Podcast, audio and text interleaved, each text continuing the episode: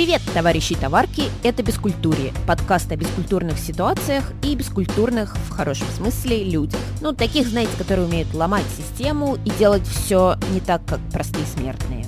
Сегодня пообщаюсь с Эриком Ковалевым, автором YouTube-канала «100-бальный репетитор» и самым-самым задорным преподавателем математики. Эрик вышел, ну так сказать, из низов, и несмотря на всю свою хулиганистость и непокорность системе, сдал ЕГЭ на 100 баллов, поступил в вышку, и теперь у него своя онлайн-школа подготовки к ЕГЭ. Вообще я тут не собиралась рекламировать Эрика, честно говоря, хотела поведать вам о своем паническом страхе математики, но рекламировать Эрика все-таки, наверное, будет интереснее, чем рассказывать о том, какая я тупая. С Эриком мы поговорили о задачках про проституток и о сексистских задачах. Обсудили, почему математика все-таки пригодится в жизни, а не как мы с вами думали в школе, что ну ее нафиг и ничего общего с жизнью она не имеет. О сочетании математики и алкоголя, математики и религии, о гендерном неравенстве в математике, ну и, конечно, о ЕГЭ. Нужно ли оно, какие плюсы, минусы и вот это вот все.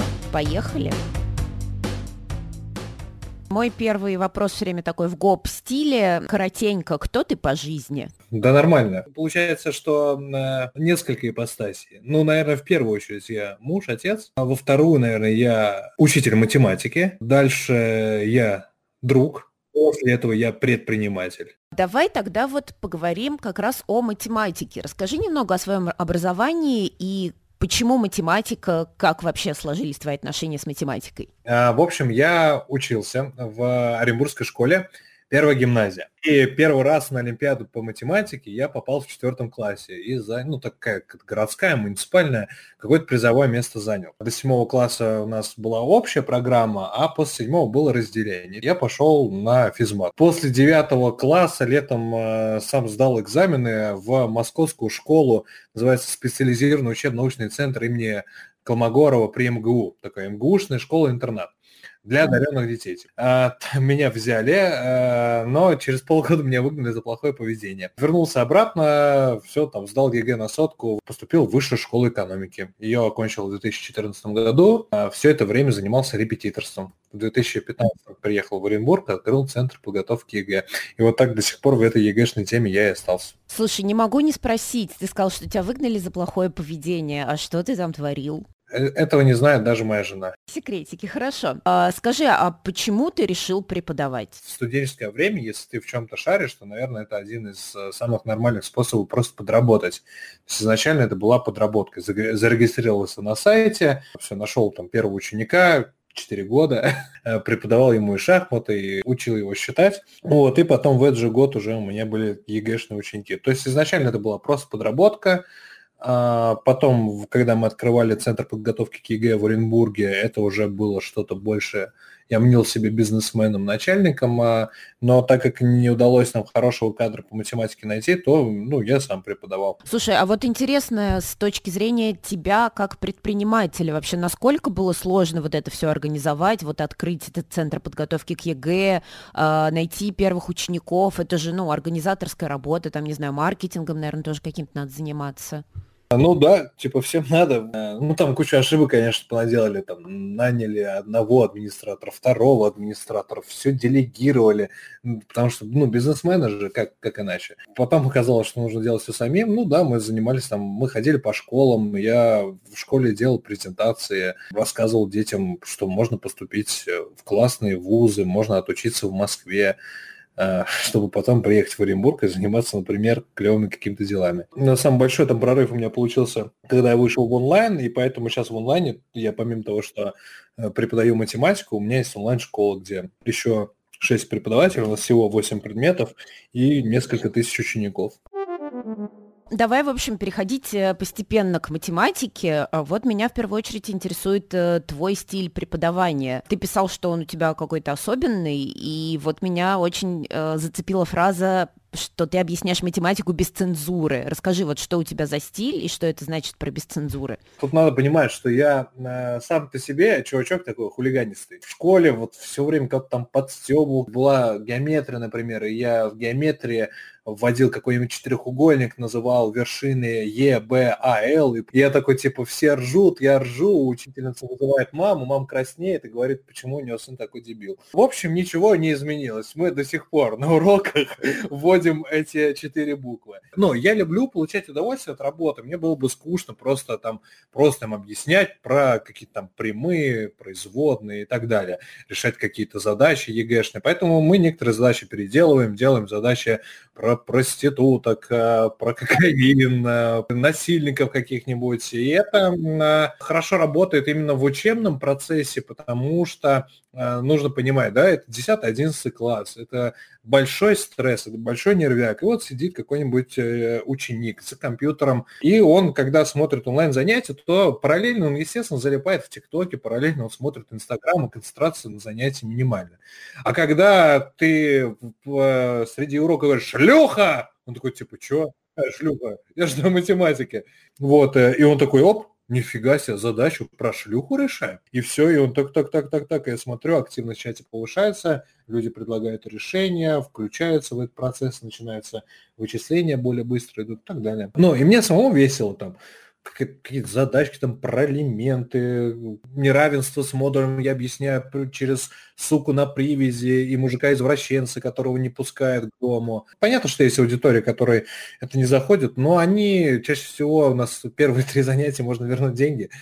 Вот. И я стараюсь первые три занятия раскрыться на максимум. Я на первом занятии открываю бутылку шампанского прям в потолок. Потому что, ну, праздник же. Не приходилось вот из-за такого необычного подхода тебе сталкиваться, например, с конфликтами с родителями? Никто не жаловался? Так, у нас были какие-то жалобы, даже что-то в суд писали. У меня есть задача классная про Путина гея. Ну, гей, гей, что, не зазорно же. Ну, вот у некоторых она какие-то чувства верующих, наверное, оскорбляла, я не знаю. Э, вот, два, два дела, ну, мы в досудебном порядке все решили. Есть что-то, чего, ну, какие-то табу, в общем, у тебя, что-то, чего ты никогда не будешь делать каким-то вот образом, не знаю, может быть, это касается и объяснения или принципов э, общения с учениками, короче, какие-то запреты вот у тебя личные. Я никогда не пью на вебах или перед вебами.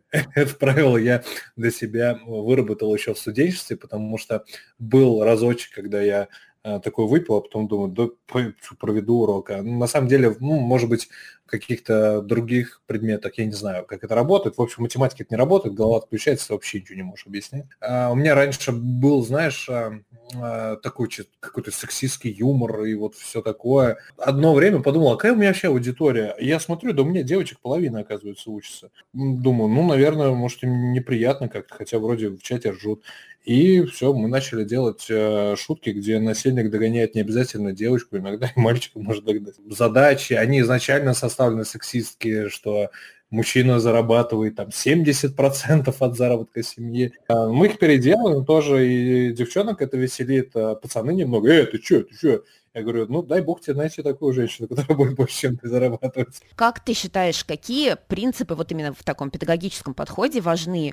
Вот, э, например, э, я читала, есть такой принцип, что некоторые считают, что нужно обязательно ученику помогать с решением задачи, там, наводить его, подсказывать, а кто-то говорит, что наоборот, нет, надо ни в коем случае так не делать, обязательно ждать, пока человек сам ее решит. Что ты думаешь вот об этом принципе? Может быть, какие-то еще у тебя есть? У меня вообще самый первый, самый главный принцип, что э, готовиться к ЕГЭ бесполезная херня. Она неинтересная, ну, она никому не нужна, там, ну, в универ поступишь, может, может, не поступишь. Ну, типа, самое клевое, когда ты увлекаешь ученика предметом, и показываешь ему вообще, как красиво, и на самом деле проста школьная математика по сравнению с тем, что проходит в университетах и чем занимаются настоящие математики.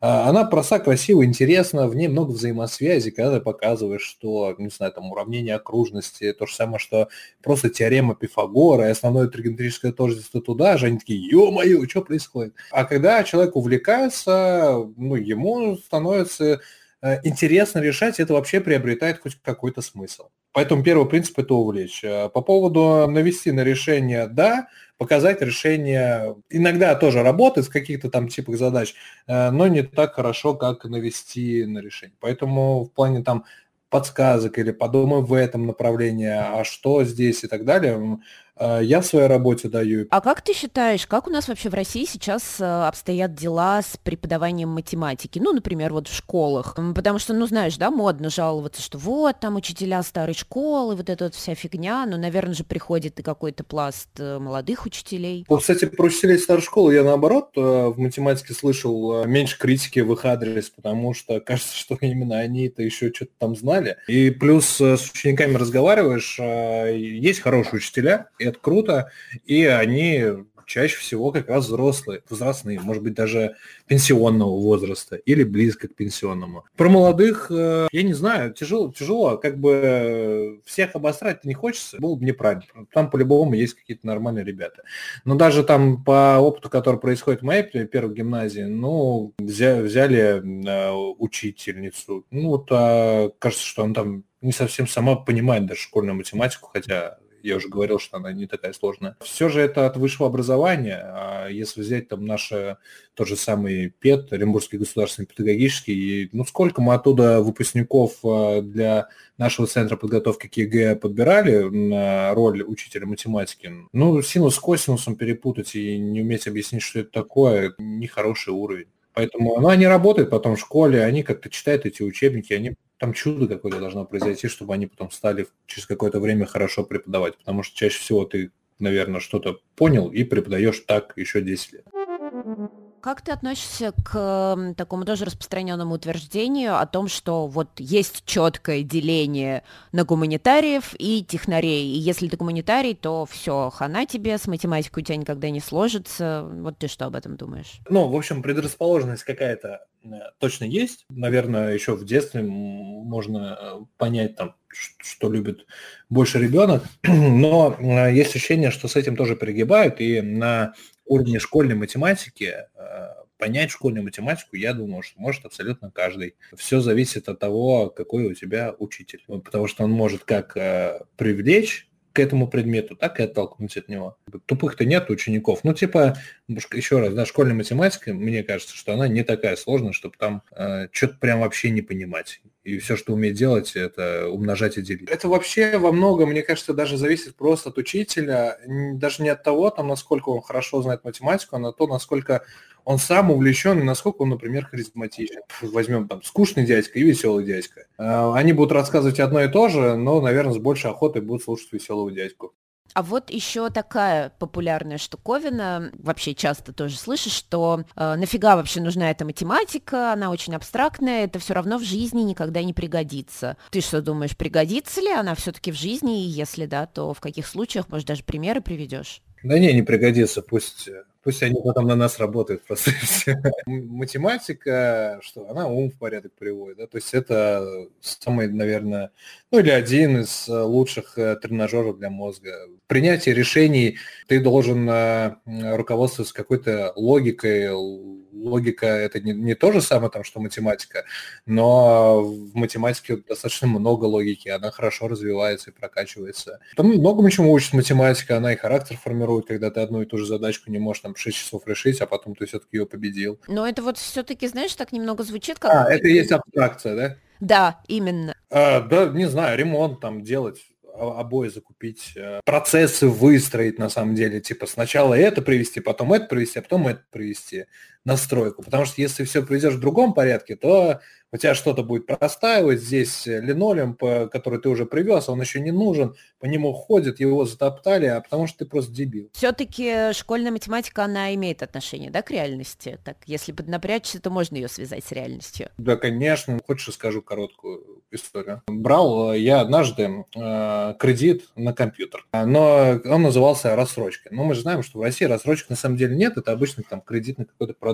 Стоил он, ну, условно, 40 тысяч рублей, его мне давали в рассрочку, но так как мы знаем, что это кредитный продукт, то на самом деле он просто стоил там 36, но плюс процент он в итоге должен был выйти в 40. И они, исходя из этого, рассчитывали мой э, ежемесячный платеж.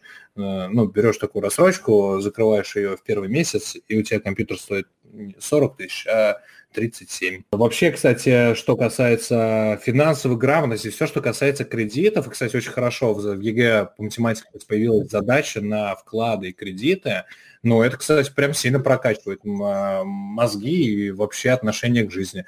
Когда ученики потом приходят к родителям и говорят, так, а, давайте договор перечитаем договор, и совершенно очевидно становится, что там надо как-то перекредитоваться или или вообще на банкротство подать. Решение, которое принимает взрослый человек э, из-за того, что он не грамотен и не подходит математически, иногда могут привести его в финансовую яму. Слушай, а вот если, допустим, человеку уже там в приличном возрасте взбредает в голову заниматься математикой, ну вот там опять же как тренажером, как для саморазвития, как считаешь, как это можно сделать? Какие-то, может быть, школьные учебники взять, повторить или что? Спасибо Бог за YouTube. Даже есть э, каналы интересные. Последний я видел «Математика и фокус». Это э, классный канал, там э, такой дядечка, он сам взрослый, преподаватель математики. Ну, тоже очень веселый, кстати, дядечка. И он различные задачки разбирает, на самом деле деле школьные, интересные, нетривиальные. Поможет, да, поможет как раз тем, кто хочет во взрослом возрасте. Ну, в общем, YouTube э, самое то. Э, есть там более серьезный уровень, есть уровень попроще. Easy.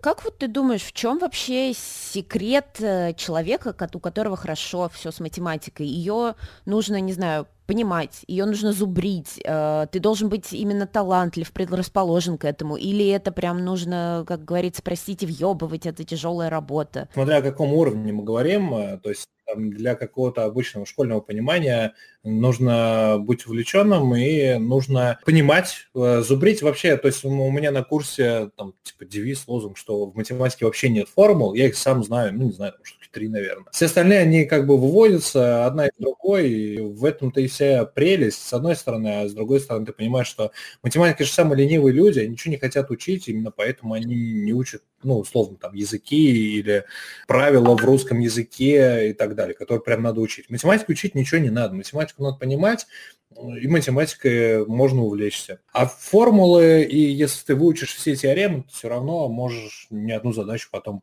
не решить, даже если будешь знать все. Ты сейчас упомянул оленя математиков, и я сразу подумала, какие вот еще есть стереотипы о математиках. Вот э, говорят часто, что математики, они типа такие, знаешь, люди-сухари, вообще не творческие, но это ведь неправда. Да не, правда. Не знаю, не могу взаимосвязь выстроить между этим я видел сухари, мне кажется, это внутреннее состояние человека. Любой человек может быть сухарем. Он может быть учителем английского, быть сухарем, а может быть учителем математики, быть живчиком. Мне про такой как бы стереотип я знаю. Может быть, я общаюсь там с таким преподавателем, которым интересна не только математика, в том числе там, литература, творчество, искусство и так далее. А если мы говорим о чувстве юмора математиков, что там у них какое-то специфическое? Да нет, если там шутить о математике, да вообще, если ты шутишь о какой-то узкой специальности, то тебя и поймет только узкий круг людей. Ну, типа, попробуй э, пошутить э, какую-то историческую шутку в обществе людей, которые, типа, в истории глубоко не разбираются. Ну, тоже будут на тебя как на дебила смотреть.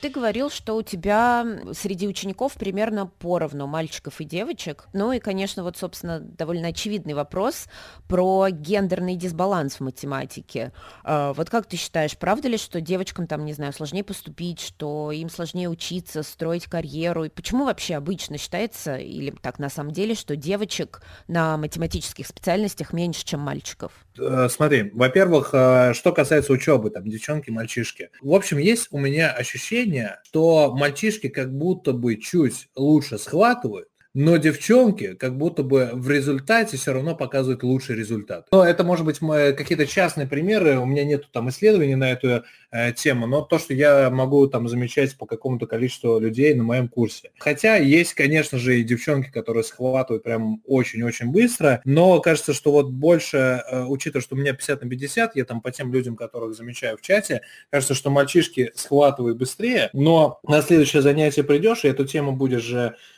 как-то обсуждать, э, мальчишки будут в ауте. А девчонки как будто эту тему проработают, и все будет хорошо. Поэтому, кстати, вот в ЕГЭ я не вижу там того, что, ну, там, получить 100 баллов, а, а мальчишки проще или девчонки. Да кажется, что на самом деле у меня 100 бальников, может быть, не поровну, может быть, 6 на 4. Вот у нас в этом году там их 10 человек, 6 мальчишек, 4 девочки. Надо понимать, что 100 баллов это какое-то там везение, э, поэтому нормально вообще. Можно сказать 50 на 50. Что касается учебы в университете, это все зависит как раз от преподавателей. Если у нас там ну, какой-то МГУ, например, где какой-нибудь старый дед сидит, который вообще не вдупляет, что происходит в мире, и такой типа, ты что тут на мехмате сидишь, тебе же надо там борщи готовить, правильно? Мужа ищешь, ну, типа, неадекват. Ну, иди на пенсию и все, посиди. Борщи поготовь сам. И, наверное, есть университеты, ну, в которых... Все это тоже, опять, не университет, да, дело не в университете, а конкретно каких-то старых пердунах, которые вообще не врубаются, что происходит, и начинают э, девчонок там э, подзасирать. Кажется, что в, на работе, ну, это тоже мое личное такое наблюдение, что здесь нету такого, что мальчишка там э, лучше, а девочка хуже. Как будто в современной компании все как-то помоложе и выполняешь задачу, ну, пошел по карьерной лестнице, не выполняешь, не пошел, потому что компания-то нацелена на увеличение прибыли, а это напрямую зависит от того, какой вклад сотрудник несет. Давай теперь поговорим про ЕГЭ, наконец. А, я так понимаю, ты, ты попал, да, на ЕГЭ, ты его сдавал? Да, да, я сдавал в 2010. Так, ну и как это было? А, ну, в то время-то вообще было, мы в школу пришли, что там сидим, сидим, а, и вот остается минут 20 до ЕГЭ, я вроде все уже дописал, но там еще была такая тема, что нужно было, чтобы последние три человека остались до самого конца, чтобы посмотрели, как запечатают эти пакеты. Поэтому я уже сидел, последние 20 минут просто сидел. Что-то я начал болтать с учителем. А, через э, ряд э, сидела девочка из параллельного класса, и только она не дописала, поэтому мы вдвоем ждали ее. Я такой, Маш, ну что там у тебя вообще, ну что? Она говорит, да я хочу пятерку. Я говорю, да тебе же математика вообще не нужна. Ну, я хочу пятерку. Я говорю, ну, какая у тебя там задача осталась? Она говорит, сказала, какая задача. Я через ряд просто при всех этих учителях продиктовал решение и ушел. все, вот так мы дописали. Поэтому было все более лайтово. А, если говорить о, самих заданиях, которые были на ЕГЭ, здесь э, ну, что-то было сложнее, а что-то было проще. Заданий было чуть поменьше, кажется, что, может быть, времени чуть лучше можно было распределить.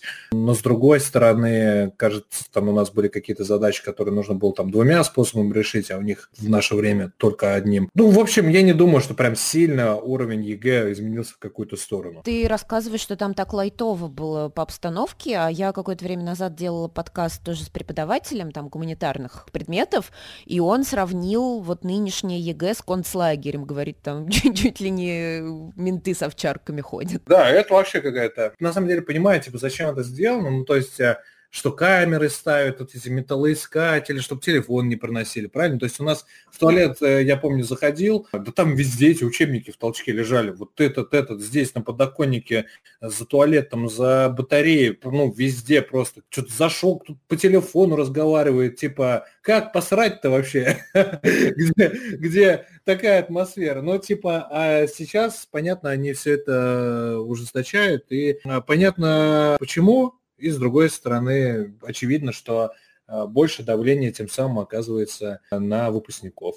Там как ситуацию исправить, я не знаю. Ну, в общем, а, проводить такие, как можно больше таких, наверное, тестовых а, работ, чтобы ученики просто привыкали к этому и все. Ну, а сам вот что ты думаешь о самом стандарте ЕГЭ, вот об этих тестах, как ты к этому относишься? Потому что, ну, знаешь, да, много противников, много, наоборот, тех говорит, что это так круто, это так надо, вот ты на чьей стороне? Если прям в целом, если все делить на хорошо или плохо, то ЕГЭ это хорошо для меня. Потому что оно в целом решает проблему коррупции э, при поступлении. В наше время абсолютно любой мальчик, абсолютно любая девочка из абсолютно любого села или города может поступить в МГИМО. Представляешь, МГИМО. Сейчас прям сегодня в 6 часов, по-моему, закрылись вот эти списки. Меня сейчас огромное количество писем, как кто-то из э, населения там в 12 тысяч человек Сейчас все, МГИМО, МГУ, высшая школа экономики, вообще все что угодно. Было это намного тяжелее представить 30 э, лет назад. А, поэтому э, с этой точки зрения, даже, даже 30 лет назад это 90, 40 и 50 лет назад может быть даже еще тяжелее. А, моя мама, когда поступала, она не имела возможности приехать сдать экзамены в два университета боялась поехать в Москву, поехала в Тулу, поступила в Тулу, а могла бы, может, и московский закончить инженерный. А, а сейчас ты можешь, э, сидя дома, отправить документы в пять университетов, по три факультета каждый. Поэтому э, в то, что ЕГЭ это унифицирована такая вещь, и в то, что она уравнивает права многих школьников на поступление, это большой плюс. А, более того, а, мне очень мне нравится, когда говорят, что ЕГЭ это чисто, знаете, такая тема, на которую прям просто натаскать, она для обезьянок и так далее. Мне хочется, чтобы все, кто сказали, пошли, натаскались и написали бы ЕГЭ. А, дело в том, что там по математике, я буду за свой предмет сейчас отвечать, по математике можно поднатаскаться баллов на 70 это неплохой балл. Поступить с таким баллом в э, региональный средний вуз можно, но э, если мы говорим о баллах 80 выше, 90 и выше, то это говорит о том, что в целом ученик понимает, что как происходит. И он, в принципе, э, готов к каким-то изменениям заданий. То есть нет такого, что задания, которые тебе дали в прошлом году, вот точно-точно в этом году такие же задания. Вот в этом году был 18 номер. Ну, вот, вот такого, как в этом году, его не было никогда до этого. То есть, но для того, чтобы его решить, нужно хорошо понимать тему модулей, нужно понимать либо как строить графики, либо как решать уравнения, различные там случаи есть, и э, нужно все эти случаи учесть, что касается тоже математики, да, она заставляет тебя продумать все возможные варианты, а если ты что-то там потерял, то тебе на ЕГЭ тоже за это снижают, снижают баллы. ЕГЭ это не такая простая вещь, которую там ты поднатаскался и все, и вот высшая школа экономики или любой другой топ-университет э, жди меня, такого, такого не получится. А минусы, конечно, есть самая вообще абсолютно дурацкая вещь, я уже э, даже на их Москвы критиковал это однажды, но как можно догадаться одинаковый вариант давать на Дальнем Востоке в центральной части России? А они совсем вообще должны же понимать, что есть разные часовые пояса. Там уже вышли, здесь еще не зашли, и есть этот типа гэп, и ну, нельзя так. Это вообще несправедливо по отношению к тем, кто пишет на Дальнем Востоке. И эта проблема уже третий год подряд. Критикуют там. Вот не кажется, что это вообще большая проблема. То есть это недостаток, да. Поэтому э, я в последнее время называю это не единый государственный экзамен, потому что он э, меньше стал уравнивать шансы э, разных выпускников. Но э, в целом, да, с минусами, с недостатками, которые кажутся решаемые, эта система имеет место быть. А вот э, ты еще упомянул о том, что ЕГЭ открывает э, возможность для всех поступить даже в самый крутой вуз. А как насчет вот этих разговоров о том, что сколько бы ты ни набрал, там все равно это все бесполезно, потому что все проплачено и бюджеты уже куплены давным-давно в крутых вузах? Что-то прям даже представить не могу, как можно купить бюджетное место. Там э, есть у них лазейка, коррупционное. Это всякие целевые места для льготников, а, для иностранных граждан и вот это все. Э, это как бы, но это называется вне конкурса или у них там особый конкурс. Но вот то, что идет по конкурсу, и это количество мест, оно там фиксировано, потому что государство за это количество мест платит, э, то есть если оно есть там 80 этих мест, то их и будет 80. Эти 80 мест распределятся только между теми, кто э, либо поступил по Олимпиаде, либо сдал ЕГЭ. Олимпиада, кстати, еще одна очень хорошая возможность для поступления, особенно в самые крутые университеты. Ну и плюс, э, учитывая, что у меня в этом году всего на всех моих платных курсах было больше 8 тысяч человек, а те, которые прям мне отписывались по результатам и по работе, то это уже около двух тысяч человек, которые прям уже написали какие-то отзывы или просто благодарности. И вот сейчас они поступают, когда в университеты, буквально сегодня все было, уже около 100 писем я, ну, как в директе 100 сообщения прочитал, то все, все поступили туда-сюда, кто, кто Краснодар, кто в Ростов, кто э, Москва, Санкт-Петербург. Я правильно понимаю, что у нас сейчас ЕГЭ по математике обязательный же, да, для всех школьников? Как это вот эту базовую математику сделали. ЕГЭ по математике разделили на две вещи, ну, на два экзамена. Первый экзамен для тех, кому нужно э, при поступлении в университет математика. То есть там один из предметов – это математика, чтобы баллы считать, да. А второе – это где тебе не нужно. Ну, например, э, по-моему, на врача, если там пойдешь, то русский, биология, химия. Там математика не учитывается вообще. Вот э, такие выпускники могут сдавать э, базовую математику. Там кажется, что не сдать невозможно. Я давал этот экзамен там пятиклассникам, когда еще в офлайне занимался, но они пишут там на 4, кто-то на 5. Вообще вот эта базовая математика, не уверен, что она прям прям нужно ее там проходить. Ну, это все подготовка в течение одной-двух недель. Там как раз вот в плане нарешивания можно решать и на троечку сдать, хоть всю жизнь не учил математику. Easy ну, такая тема, в общем-то, довольно очевидная, что когда сдают ЕГЭ, еще присутствует такой фактор, как стресс, волнение, нервы, вот это вот все. И, естественно, это, конечно, наверное, многим мешает нормально сдать. Как вообще с этим бороться? А, слушай, это вообще прям, наверное, одна из самых больших проблем вообще при подготовке в том числе, потому что, ну, в сентябре все ученики приходят такие, я сдам на 100, я готов, просто все херачит. Ну, потом вот первые два месяца они занимаются на этом энтузиазме, а к Новому году мы уже видим вот такая первая волна упадка, потому что э, когда ты поставил себе цель, которая может быть э, там прям высокая, такая конкретная цель, то у тебя на пути к ней что-то, очевидно, будет не получаться. Ну, какие-то задачи не получаются, где-то пробник завалил, где-то домашку не смог сделать, и ты начинаешь все расстраиваться, расстраиваться, расстраиваться, и такого, таких ошибок на этом пути там все больше и больше, и да, есть успехи, есть проблески, но бывает, что концентрация на негативе. Поэтому к Новому году уже такой, типа, блин, ничего не хочется делать. И из-за этого уже теряются какие-то дни, недели, а у кого-то даже месяцы подготовки. А когда там был пандемийный год, там вообще э, вот этот уровень стресса зашкаливал. Ребята в апреле-мае бросали подготовку, потому что ну, невозможно больше, непонятно, когда будет это ЕГЭ, какие даты его будут проводить. Сейчас вроде вот последний год с этим проблем не было, но все равно э, в апреле, в марте э, ребята выгорают конкретно, и им тяжело. И плюс, а уж сам ЕГЭ, что говорить, что, что там, да, какой стресс, кажется, что нехватка времени, прям ЕГЭ по математике, хоть идет 3 часа 55 минут, вообще не уверен, что э, этого времени достаточно для того, чтобы прям супер высокий балл получить. А как с этим бороться? Никак. Вообще не люблю слово мотивация. Моя любимая там фраза про мотивацию, типа, как себя мотивировать? Никак, оставайся в жопе, типа, вот и все. Я все время напоминаю ребятам про цель э, которая, с которой они приходят в начале года. И цель, это даже не балл ЕГЭ, мы понимаем, да, и цель, может быть, э, даже не всегда поступление в университет, потому что поступление в университет всегда для чего-то нужно кого-то цель бабки, он хочет бабки заработать. А как бабки заработать? Ну, вот, кажется, есть такая возможность, типа, поучиться в МГУ, а потом хорошую работу найти. Бывает, работает у кого-то, окей, хорошая цель.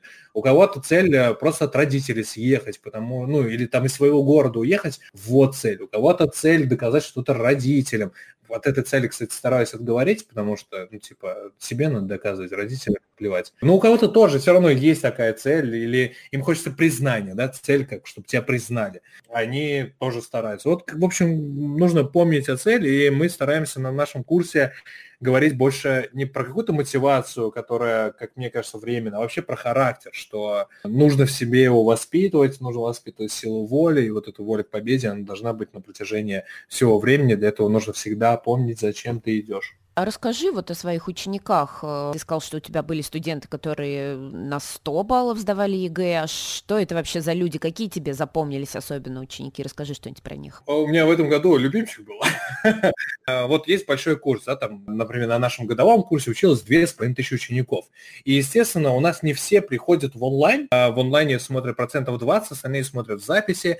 И из этих 20% это там в районе 500 человек получается. Из них только небольшая часть 10% из них, то есть всего 50 человек, активно во время вебинара. И вот они есть любимчики, потому что ты их просто знаешь по никнеймам. Пам-пам-пам-пам, и кто-то вот прям есть супер активный, вот, например, Ратмир, он, кажется, что не пропустил ни одного вебинара. В общем, ну, я их прям помню, этих ребят, только у некоторых можно связать их э, ютубовский никнейм с настоящей именем и фамилией, а у кого-то нельзя связать. Поэтому по никнеймам-то помню вообще многих.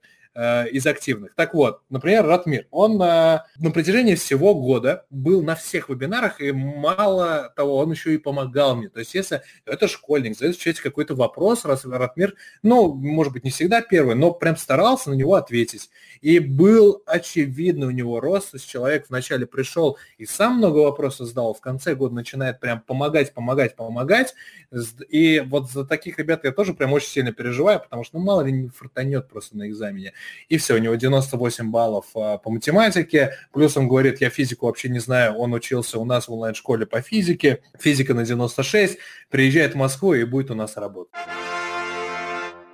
не все это про успех. Ну, да, давай расскажу печальную, но с хорошим концом. В общем, э, тоже э, девочка в том году занималась, э, Оксана. Видно, когда ребенок понимает. Ну, то есть он как-то проявляет себя, и в домашних заданиях видно, что не списано, и инициативу проявляет, ну, вообще. И там очевидно, что идет Оксана на 90 плюс баллов. ЕГЭ пишет на 82 или 84, что для нее это на самом деле провал. То есть она из э, Энгельса тоже небольшой город, как бы не хочется она туда поступать, хочет в Москву. А, как раз вот ее история это про эмоциональное выгорание и про нежелание вообще, вообще что-то делать а, в конце года. Май проведен в каких-то истериках, в слезах, июнь все очень смазанная подготовка, там ЕГЭ переносили, по-моему, в июле был ЕГЭ, вот, и все, она написала, и написала его не очень хорошо. То есть на самом экзамене, помимо этого, совершил несколько ошибок от Э, тоже стресса. Просто она тратит на задачу там 40 или 50 минут, хотя нужно было решать ее за 10, за 15, она не переключилась на другую задачу, продолжала добивать эту, не вышла, на остальные задачи времени не хватило, и а ты знаешь же еще, что задача, которую ты обязан решить, она у тебя не получается, представь, как опускаются руки, просто внутри все рушится, и ты не можешь себя собрать, ты просто хочешь все что делать, это просто плакать и орать, потому что это вот, это твои баллы, у тебя кого-то кто-то забрал, невозможно дальше писать, никакого нет настроя, в итоге результат намного ниже, чем 90, а, я не, точно не помню балл, 80 с чем-то, хотя должно было быть типа 98-100. Был э, хороший конец у этой истории, она написала вступительные в МГУ на 100 баллов и в итоге учится в МГУ сейчас. Ой, слушай, сейчас ты эту мне историю рассказывал, и я вспомнила, мне снился сон. Я, видимо, как раз готовилась к нашему с тобой подкасту, и в холодном поту я проснулась, тоже вспоминалась, как я пыталась решать в школе какие-то задачки по математике, и ничего у меня не получалось там во сне, знаешь, еще обычно бред какой-нибудь мозг выдает, который невозможно решить. Вот, это я к чему? А есть ведь такая штука, как э, страх перед математикой, вот на каком-то психологическом уровне, мне на самом деле это довольно хорошо знакомо. Вот когда даже какие-то задачки цифры, вот это вот все прям даже мысль об этом внушает тревогу. А как думаешь, почему вот это может появиться у, не знаю, у школьника? Наверное, все-таки это в более раннем да, возрасте появляется. И как с этим бороться? Да это же все, но вот мы сегодня много про это говорим, это все про то, что какой-то конкретный индюк отбивает желание заниматься. То есть это просто про ну, какую-то запущенность. Возможно, когда, ну невозможно, совершенно точно, когда у тебя в классе 30 детей, пятиклассников сидит, ну что ты там расскажешь? Типа даже если ты классный учитель, но тебе дали 30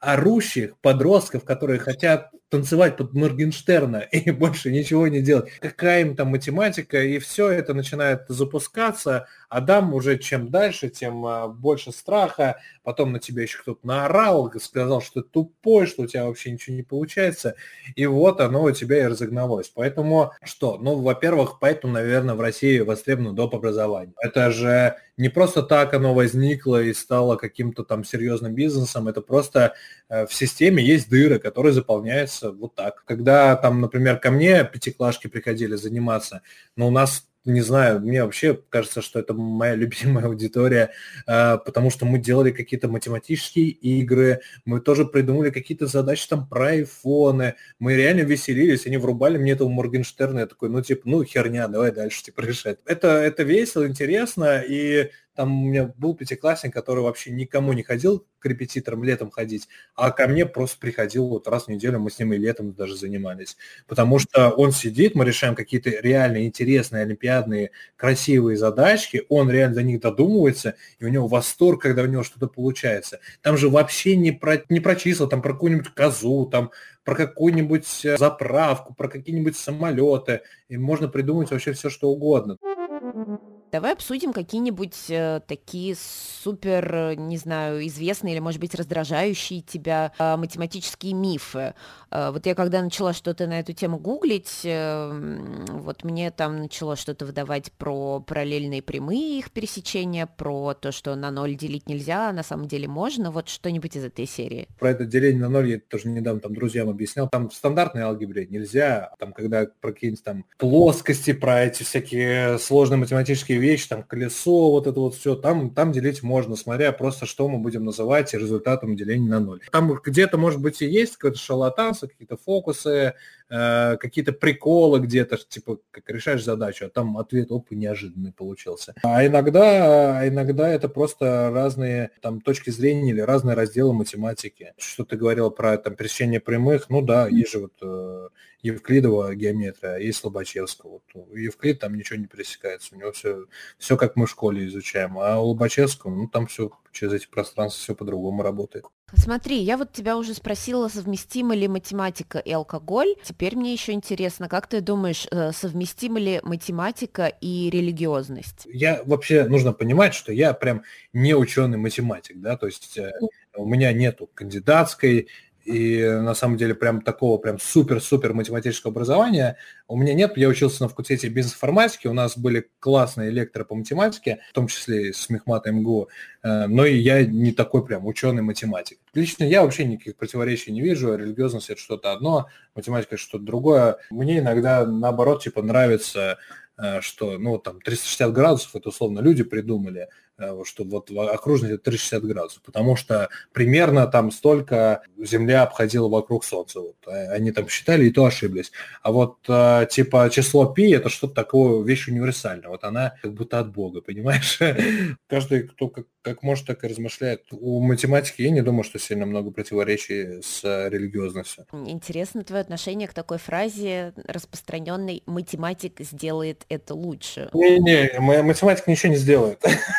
он вообще не должен ничего делать. А, типа физики – это инженеры, типа информатики – это айтишники. Математика вообще ничего не может сделать. ну вот в таком там строгом плане. Да, наверное, наверное, физик и айтишник сделают лучше, чем математик. А если мы говорим о каких-то, не знаю, ну там, ну, грубо говоря, бытовых вещах, не знаю, гвоздь прибить? Ну, гвоздь прибьет, очевидно, лучше человек, который тысячу раз привел гвоздь. Какой-нибудь э, более крепенький мужик, которые знают там, куда и как правильно стучать молотком, конечно, пробьет гвоздь лучше, чем математик, который что-то там посчитал, что-то там придумал. Но он вообще же ничего не учитывает, математика. Трение, не трение, влажность и так далее, это все э, другие, другие науки занимаются. Но вот, вот чисто математика, кажется, что она не очень прикладная. Но, как говорят, что математика царица наук, некоторые говорят, а некоторые говорят, что математика это то ли там проститутка, то ли, ну, знаешь, помощница для других наук, вот что-то вот такое. Типа верно и то, и другое. Типа математика от математики много что идет в другие науки, поэтому можно сказать, что она царица, а с другой точки зрения можно сказать, что математика, она во многом помогает другим наукам. Например, вот недавно столкнулись с задачкой, влезет ли какая-то херь у нас есть, там мы сейчас в офис снова переезжаем,